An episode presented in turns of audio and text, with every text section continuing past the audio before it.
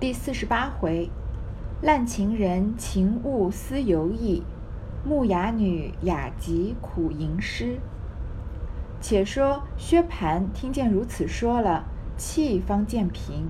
三五日后，疼痛虽愈，伤痕未平，只装病在家，窥见亲友。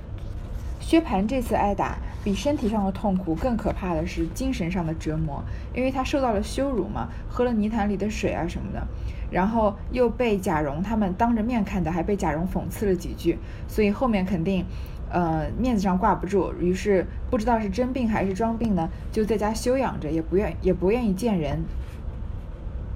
转眼已到十月，因有各铺面伙计内有算年账要回家的。少不得家内置酒饯行，内有一个张德辉，年过六十，自幼在薛家当铺内揽总，家内也有二三千斤的过货，今岁也要回家，明春方来。因说起今年纸扎香料短少，明年必是贵的，明年先打发大小上来当铺内照管，赶端阳前我顺路贩些纸扎香扇来卖。除去关税花销，亦可以挣得剩得几倍利息。薛蟠听了，心中忖度：我如今挨了打，正难见人，想着要躲个一年半载，又没处去躲，天天装病也不是事。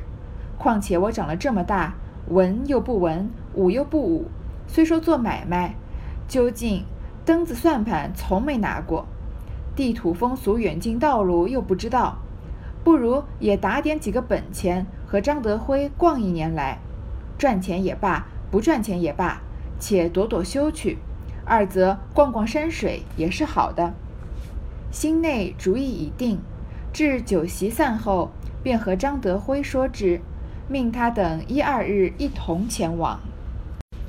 现在啊，已经到了农历的十月了，因为十月，因为过年一般都是就是正月初一嘛，在我们算农历嘛，那。农历的十月跟过年也就还剩两个月了，也就将近到这个呃第四个季度了嘛。因为这个铺各个铺面的伙计啊，他们算完账了要回家，因为中国人过年都是要回家的嘛，所以才有春运这么一说。那在三百年前更是如此了，在所以啊，所以啊，要置酒饯行，又喝酒啊，有吃饭。然后呢，薛家啊有一个总管叫做张德辉，他是在当铺里面揽总的，总管当铺内的事情。这个张德辉已经是个老人了，年过六十了，是三百年前的年过六十了，年纪很大了。家里呢也已经很富裕了，估计跟赖大家差不多，有两三千金的过活。你看当铺的总管有两三千金，你想想看薛家的财富到什么地位？今年这个张德辉啊也要回家。明年春天呢再回来，过完年再回来。然后张德辉呢提供了一个重要的信息，说今年啊这个纸扎香料短少，比呃明年一定很贵。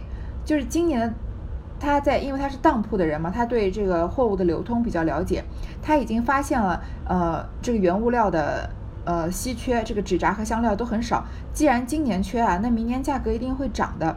所以啊，呃，明年先打发他的大小儿子来当来当铺里面照管，然后呢，他在端阳节前，就是端午节之前啊，就顺路贩一些这些稀缺的纸扎香扇来卖，然后呢，除去这些关税的钱，那在那个年代也是有关税的，各个的城市城市之间有税有税务，扣去这些成本啊，还能赚几倍的利息。你看，活了一个一个活六十多岁的人，他绝对是非常有商业经验和有很有商业头脑的。他很早的就看到了这个商机。同时，我们这里也发现啊，嗯，就是，呃，各行业之间有门槛吗？我觉得是，我觉得是绝对有的。像薛家，你看薛蟠这种不成器的人，他其实根本就没有什么，呃，不经商。他后面自己也说了，自己文也不文，武也不武的，对吧？虽然是说是商人啊，他连等子算盘都没拿过。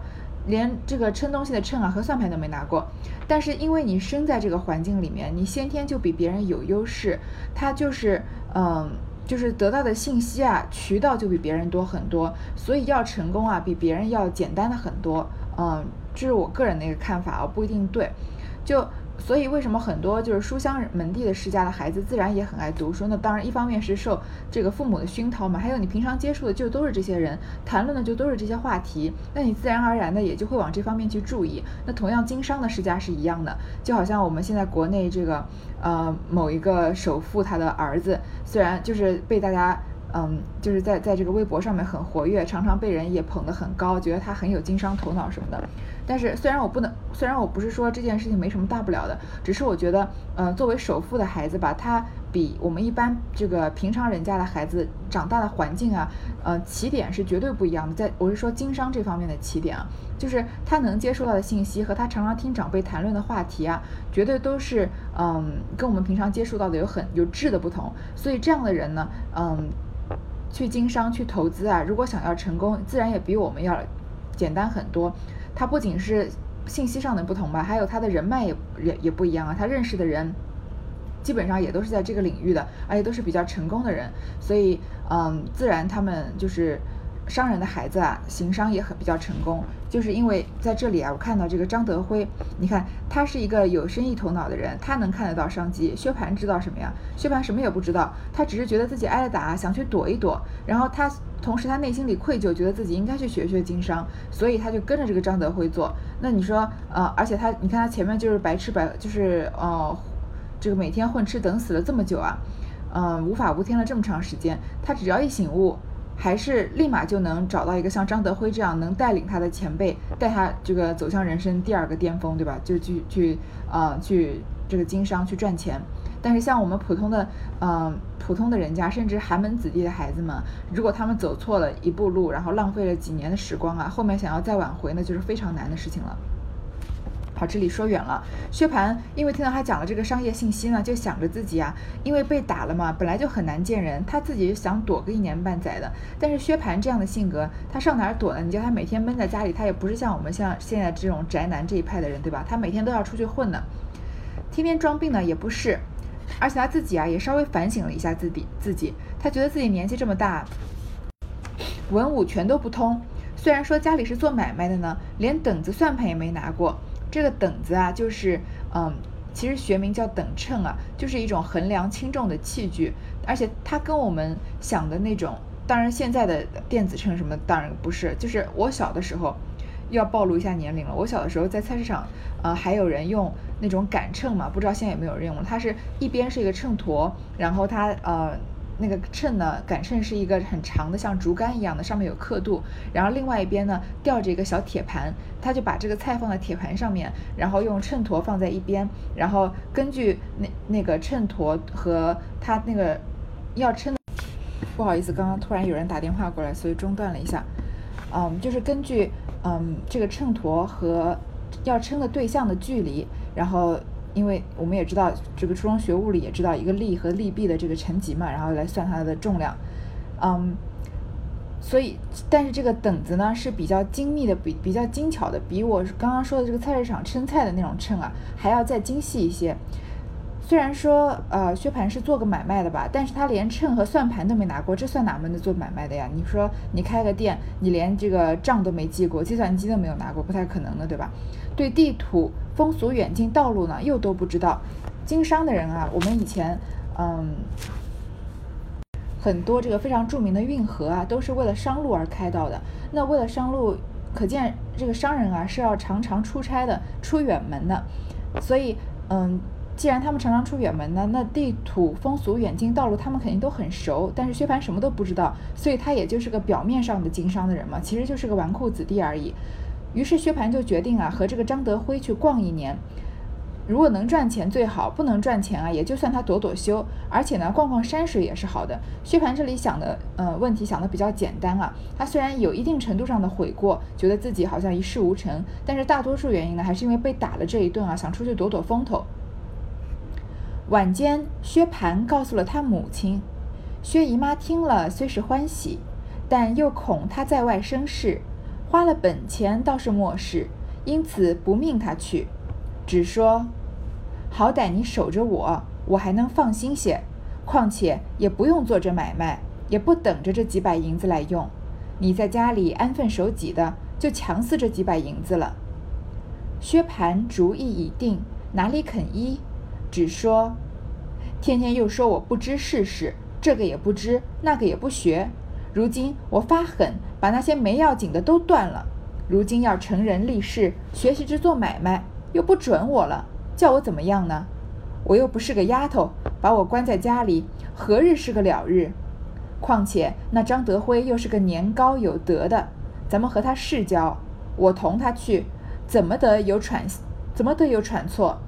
我就一时半刻有不好的去处，他自然说我劝我，就是东西贵贱行情。他是知道的，自然瑟瑟问他何等顺利，倒不叫我去。过两日我不告诉家里，私自打点了一走，明年发了财回家，那时才知道我呢。说毕，赌气睡觉去了。既然决定要走嘛，肯定要跟妈妈商量。薛姨妈虽然高兴啊，但是薛蟠这个人的脾气，他也不是不知道。说今天说要出去做生意啊，搞不好又身上又背几条人命回来，所以啊，他就担心他在外面惹事情。本钱亏了呢，薛姨妈倒不在意。薛家这种家底，亏个几百两算什么东西？就亏几千几万，他们也不放在眼里啊。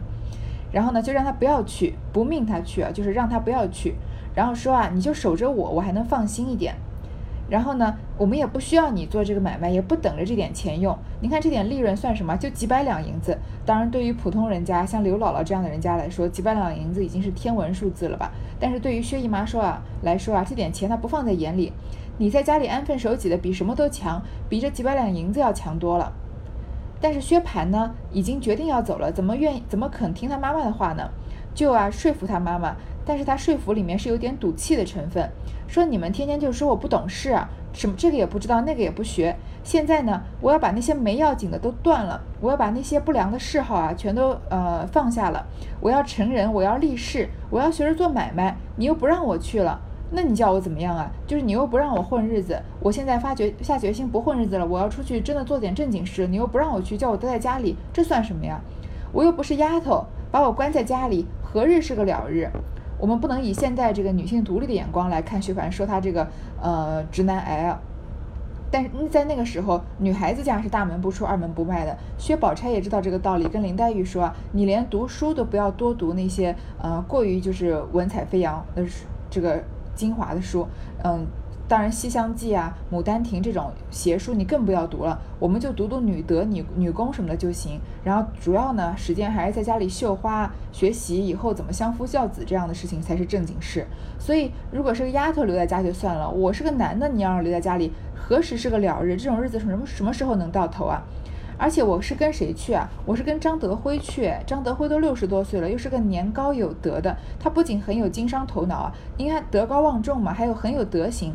我们跟他都算是世交，他已经不能算是薛家的仆人了，他是世世代代都跟薛家有交情的，已经算是个朋友了。我跟他去，怎么会有喘错呢？这个喘字啊，呃，单看可能不太认识，但是有一个成语啊，叫命途多舛，我们应该都是见见过的。就是说一个人的命运不好，有很多差错。那喘呢，也就是差错的意思，就是错也是错。就是我跟他们，我跟张德辉去，怎么可能出错呢？我就算一时半会儿啊，我真的做了什么不好的事，因为我这个人不靠谱嘛。但是张德辉靠谱啊，张德辉一定会劝我的。这些东西的贵贱行情啊，他也知道，他不会让我在做生意上吃亏的。我什么事情都会问他，这这样还有什么不顺利的呢？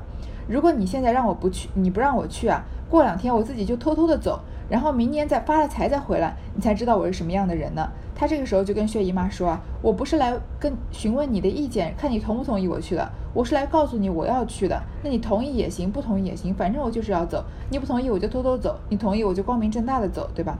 说罢呢，他就赌气睡觉去了。薛姨妈听他如此说，因和宝钗商议。宝钗笑道：“哥哥果然要经历正事。”正是好的了，只是他在家时说着好听，到了外头旧病复犯，越发难拘束他了。但也不愁的，但也愁不得许多。他若是真改了，是他一生的福；若不改，妈也不能又有别的法子。一半尽人力，一半听天命罢了。这么大人了，若只管怕他不知世路，出不得门，干不得事，今年关在家里，明年还是这个样儿。他既说的名正言顺，妈就打量着丢了八百一千银子，竟交与他试一试。横竖有伙计们帮着，也未必好意思哄骗他的。二则他出去了，左右没有助兴的人，又没了倚仗的人，到了外头，谁还怕谁？有了的吃，没了的饿着，举眼无靠。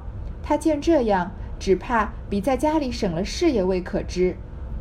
薛姨妈听了，思忖半晌，说道：“倒是你说的是，花两个钱叫他学些乖来，也值了。”商议已定，一宿无话。薛姨妈听到薛蟠这样说，自己又没主意了，只好和有主意的人商量。谁是薛家最有主意的人呢？就是薛宝钗了呀。薛宝钗啊，就是很同意薛蟠去的。他说啊，看看哥哥要经历一些正事才是好的。他觉得，薛蟠挨这个打反而是一件好事。如果啊，他在。唯一的顾虑是什么呢？他在家里说话好听，说要这个出人头地，要去赚钱的。到了外头旧病复发，又有这种蛮横跋扈的性格出来的话，那就更难拘束他了。因为妈妈和妹妹都不在旁边劝着嘛。但是呢，也愁不得许多，也管不了这么多了。如果他真的因为这件事情啊，然后出去经商能改了，是他一生的福，因为是他人生的一个转泪点嘛。如果不改，那我们又怎么样呢？如果不改，他在家里也改不了呀，对吧？那就一半尽人力，一半听天命嘛。我们就有这个俗语说“尽人事，知天命”嘛。我们自己做我们自己能力所能达到的范围的的事情，那那些我们不能控制的事情，那就看老天爷的意思了。而且薛蟠这么大的人了呀。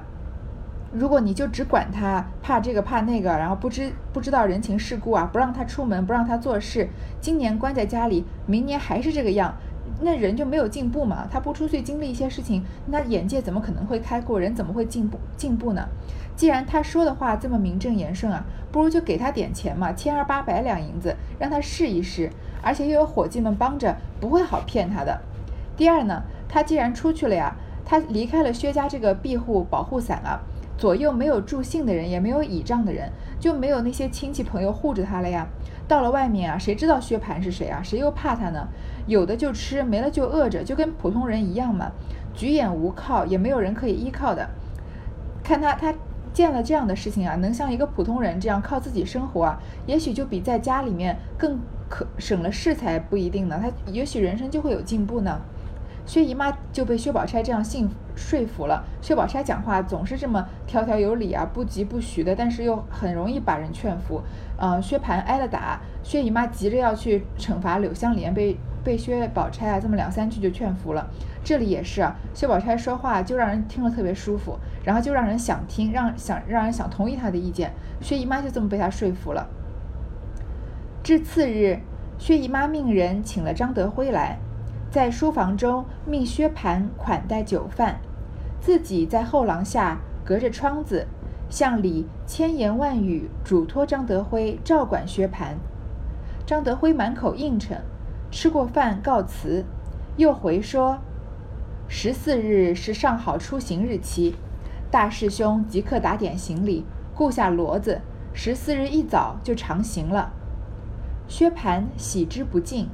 将此话告诉了薛姨妈，薛姨妈便和宝钗、香菱并两个老年的妈妈连日打点行装，派下薛蟠之乳父老苍头一名，当年安氏旧仆二名，外有薛蟠随身长使小厮二人，主仆一共六人，雇了三辆大车，单拉行李使物，又雇了四个长行骡子。薛蟠自骑一匹家内养的青铁青大走骡，外备一匹坐马。注释完毕。薛姨妈、宝钗等 连夜劝谏之言，自不必背说。第二天啊，薛姨妈就把找人把张德辉请来，因为儿子要托付给他嘛，在书房里啊，命薛蟠款待酒饭。你看这个细节啊，他自己在后廊下隔着窗子嘱托张德辉照管薛蟠，所以你看大户人家的礼节就不。就是体现在这种细节里面，所以你能看得出来，曹雪芹这个人他一定是过过好日子的，不然这种普通的细节啊，他不会讲的这么自然，这么行云流水。要如果是像我们这样普通人家的人，然后要写一个，比如说关于嗯什么高干子弟和富家女之间的恋情，对吧？这这种小说现在也非常多，没有什么技术含量的，但是他就很难把生活中的细节写得这么呃丰富。他有可能，你看，也许你看那样的小说啊，它里面会堆砌他这个左手拎一个什么香奈儿的包啊，然后脚上穿的是是什么呃 Jimmy Choo 的鞋子啊，反正就是各种名牌，对吧？他可能从头写到脚，但是他在细节的地方不可能像曹雪芹讲的这么周到，所以我觉得这个大户人家的这个范儿还是呃学不来的，学起来还是有点东施效颦的。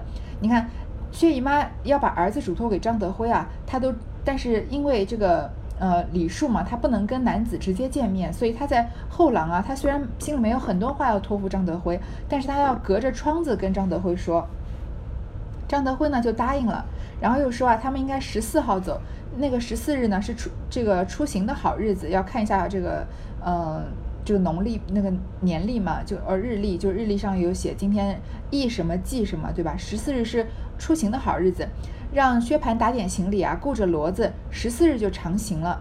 然后呢，薛呃薛蟠就很高兴，告诉薛姨妈，薛姨妈就和宝钗、香菱啊，和两个老妈妈打点行装。这后面的细节就不说了。薛蟠带了六个仆人，带了多少骡子，带了反正就是准备的还是很详尽的。说是说自己要闯荡闯荡天下吧，说是说薛宝钗是说她出去无依无靠吧，还是带了六个呃，还是带了五个仆人啊，主仆一共六个人，还是有点呃。也不是完全的无依无靠，还有这么多钱呢。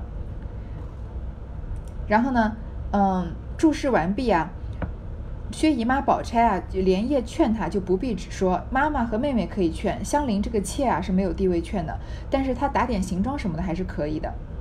至十三日，薛蟠先去辞了他舅舅，然后过来辞了贾宅住人，贾珍等未免又有践行之说，也不必细数。像他们是寄居在贾家的，所以要走也不可能就不声不响的走了，不能不可能像当年贾雨村那样，也不跟甄士隐辞一声，当场就走，说也不管什么好日子坏日子，我们这个呃读书人不计较这些。但是薛蟠不行，他有礼数，他要先去辞呃贾赦和贾政，然后啊还要呃还要去辞这个贾珍他们，所以两边辞来辞去啊，又有一些践行，又有吃饭啊什么的，就不细说了。到了十四日一早啊，薛姨妈、宝钗等。直同薛蟠出了仪门，母女两个四只泪眼看他去了，方回来。仪门我们说过了，其实就是大门啊。其实仪门这个专用词啊，是说县衙的大门，因为它左右啊还有两个小门，这样合起来，因为叫做仪门，因为称作啊是礼仪之门。但是在清朝呢，呃，很多比较大的王府也有仪门了，可以，所以这里也是可以看得出来，《红楼梦》是在明清之间这个这个时代写的嘛。所以薛姨妈和他们一直把她送出了大门，然后母女两个泪眼看着她去了才回来。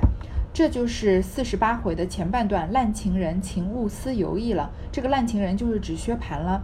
那下面啊，木雅女雅集苦吟诗是谁呢？我们继续往下看啊。至十四日一早，薛姨妈、宝钗等直同薛蟠出了仪门。母啊，对不起啊，薛姨妈上京带来的家人不过四五房。并两三个老妈妈、小丫头，今跟了薛蟠一去，外面只剩了一两个男子，因此薛姨妈即日到书房，将一应陈设玩器并帘幔等物尽行搬了进来收住，命那两个跟去的男子之妻一并也进来睡觉，又命香菱将他屋里也收拾严谨，将门锁了，晚间和我去睡。宝钗道。妈既有这些人作伴，不如叫林姐姐和我作伴去。我们园里又空，夜长了，我每夜做活，越多一个人，岂不越好？薛姨妈听了，笑道：“正是我忘了，原该叫他同你去才是。我前日还同你哥哥说，文性又小，倒三不着两，因儿一个人不够服侍的，还要买一个丫头来你使。”宝钗道。买的不知底里，倘或走了眼，花了钱小事，没得淘气。倒是慢慢的打听着，有知道来历的，买个还罢了。一面说，一面命香菱收拾了念入妆帘，命一个老妈妈并真儿送至恒芜院去，然后宝钗和香菱才同回园中来。薛蟠这一走啊。薛这个薛家不剩几个人了，因为他们上京的时候不过就带了四五房的家人，那一房呢就是我们所说有家生子儿嘛，一房就是夫妻两个人，顶多带个孩子，对吧？那一共也就那么十几个人，现在有五个人跟薛蟠走了，那外面就只剩一两个男子了。薛蟠啊就把东呃薛姨妈就把薛蟠的东西拿起来收好，然后让那两个跟去的男子之妻也一并来睡觉，他两个男的。呃，跟着去，跟着薛蟠去了嘛，让他的妻子也来跟陪薛姨妈。然后呢，薛姨妈本来要让香菱也一起来陪她的，薛宝钗就说啊，既然你有这些人的家眷作伴了，那不如让香菱跟我进大观园去住算了，因为我们园里空嘛，而且我每天晚上都在做针线活，多一个人不好吗？薛姨妈听了就很高兴，说是的，本来就应该让她跟你去啊，因为薛宝钗的丫头比较少。文信啊，有个叫文信的，年纪年纪小，倒三不着两，靠不住的。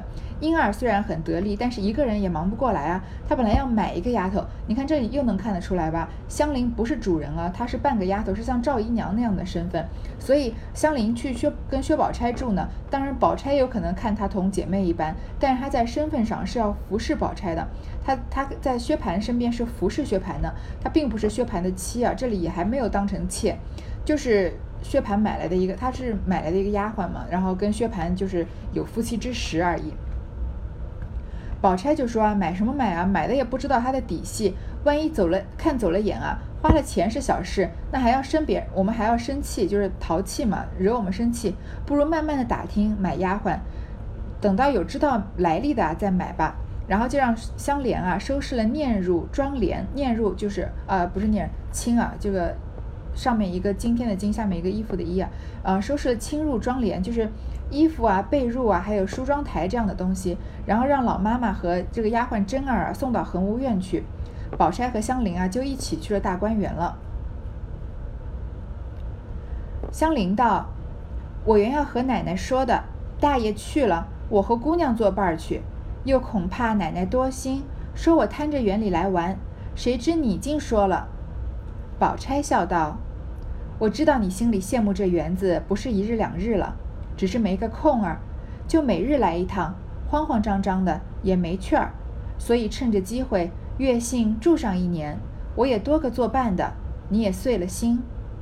香菱笑道：“好姑娘，你趁着这个功夫交给我作诗吧。”宝钗笑道：“我说你得陇望蜀呢，我劝你今儿头一日进来，先出园东角门。”从老太太起，各人各处你都瞧瞧，问候一声儿，也不必特意告诉他们说搬进园来。若有提起因由，你只带口说，我带了你进来作伴就完了。回来进了园，再到各姑娘房里走走。香菱很高兴啊，要跟薛蟠进大观园。她说：“本来我想跟奶奶说的，跟薛姨妈说的。既然大爷就是薛蟠呢，薛蟠走了，我和姑娘作伴。但我怕薛姨妈多心啊，说我贪玩。想不到你说了，薛宝钗是何等善解人意的人啊！她早就看得出来，薛这个香菱很喜欢大观园。说你羡慕这个园子已经不是一日两日了。但是香菱没时间，因为她有丈夫嘛，所以每天来一趟啊，慌慌张张的，就是不能尽兴，也没去。所以趁着这个机会，就让香菱在这里住住上一年。这样薛宝钗也有作伴的，我也碎了心。薛宝钗事事事事这个事事都体现出她是一个非常体贴的姑娘啊，在很多地方让人觉得非常贴心，而且对一些她不需要讨好的人，她都对他们很好，就是可见她的心，我觉得她的心地是很善良的。不管是她呃前面对嗯这个史湘云，还是现在对香菱啊，都是都这么好，就是很温暖的这样的性格。香菱很高兴啊，她说：“好姑娘，你趁这个功夫教我作诗吧。”宝钗就说：“啊，我看你得陇望蜀呢。你看香菱她本来是甄士隐，甄士隐的女儿嘛，甄士隐也是一个文化人。如果她在正常的环境下长大，没有出现那个元宵节被人贩子拐走的事情的话，她也是能读书的。她是一个也算是一个呃，不算是大户人家吧，也是一个中产阶级家的小姐。但是因为出了……这个命途多舛啊，出了这些变化，所以他现在变成了别人的小妾。但是他内心里，他对知识有一种渴望，可能他基因里面有这样的这个成分，所以他想让这个呃薛宝钗教他作诗。薛宝钗就说他啊得陇望蜀这个成语，其实我们应该是比较熟悉的，虽然典故不熟啊，其实就是得寸进尺的意思嘛。那嗯，具体的来说呢，它是嗯在这个东汉时候的有一个典故，就是嗯。当时，嗯，这个光武帝刘秀啊，在攻打呃天这个甘肃省的时候，现那个时候叫天水啊。然后，嗯，他们攻下了这个地方叫做陇地。然后呢，攻下了陇地之后，他们就觉得，可以向南击破这个蜀地。然后，嗯，但是刘秀呢，就给他的这个将领啊写了信，说啊，如果不知足啊，既平陇护望蜀，说你平定陇地后不满足啊，就不应该满足，你应该紧接着就去把这个蜀地也攻下来。所以，得陇望蜀啊，就是得寸进尺。或者有点贪心不足的意思，但是这个词不完全是贬义词啊，是个比较中性的词。那或或者你从这个好的方向来说呢，得陇望蜀就是你好来想更好嘛，想要更多的东西。薛宝钗说：“你这样有点得寸进尺了，是开玩笑吗？”说：“我劝你啊，你先来啊，从东角门老太太那边，每个人你都瞧一瞧，都问候一声，但是你不用特地告诉他们你们搬进来了。”如果别人问你干嘛，你就随随口说，我让你进来作伴就行了，不要搞得这么正式，因为搞得好像薛宝钗这个，嗯，这个大张旗鼓的把香菱带到院子里面来，还要被人说，因为香菱毕竟是薛蟠的妾嘛，带到大观园里来不太合适。你看大观园里住的都是一些小姐嘛，或者是贾宝玉都是这样主人辈的，把一个妾带进来去不太呃不太合礼节，所以说不用特地说，如果有人问你就带过去，这样别人也不会把它当成一件大事来看。然后你回来进了园呢，再到姑娘的房里走一走。所以我们看得出来啊，木雅女雅集苦吟诗就出来了，是香菱啊想要去作诗。然后她是木雅嘛，她附呃附庸风雅，是向往这个嗯有文化的这种风流人士的生活。其实香菱啊，在薛蟠走了以后啊，她在大观园里住的这一年，是她人生中最快乐的一年。她嗯她的这个天性。天性啊，得到了充分的发挥，然后他的兴趣爱好，他想要作诗啊，他也这个尽情的，呃，就是狠狠的学了一把这个作诗。香菱这个女孩啊，其实我之前也说过吧，我很喜欢她。其实，在《红楼梦》的《红楼梦》，香菱不在十二钗里面，她在副册里面嘛，因为她不能算是主人。但是在《红楼梦》的女孩女孩子里面啊，呃，我除了。喜欢一个大家被大家忽略的李纨，我还很喜欢这个香菱。你看她命运中经历过这么多痛苦的事情，但她保保留着性格里的天真，这里我说过吧。然后你后面看得出来啊，她想要学习，她又非常的努力，非常的刻苦，她是心里面真心的向往做诗，他并不是像我们像我们被逼着去上学啊，或者逼着做题考试各种各样的，他是内心里面嗯真正的有这个动机，我就特别羡慕这种嗯，其实学习好的人。呃，不太需要特地的羡慕他们，但是我很羡慕那种从内心里面就是很很热爱学习的人，因为我们常常都是被逼着的嘛。像有些人他嗯愿意这个不吃不睡啊，而且不是为了考试去呃做这个做题，或者是尤其是呃了或者了解历史啊，不管是文科还是理科了，嗯。他就是心里面有这样的兴趣，因为这样的兴趣支撑他，支撑他一直往下学，一直往下学。我觉得能找到这样的兴趣和动力是人生中非常难得的事情。香菱在作诗方面啊，就得到了这样的动力。然后在这这一年里面，在也是他在在大观园里面是他人生中最快乐、最尽情挥霍青春的时光。他可以说他这一辈子啊，只过了这一年的好日子。过完这一年以后，薛蟠回来以后呢，他很快啊，他的这个就要香消玉殒了，这个生活就越来越差了。好，嗯，这段先读到这儿。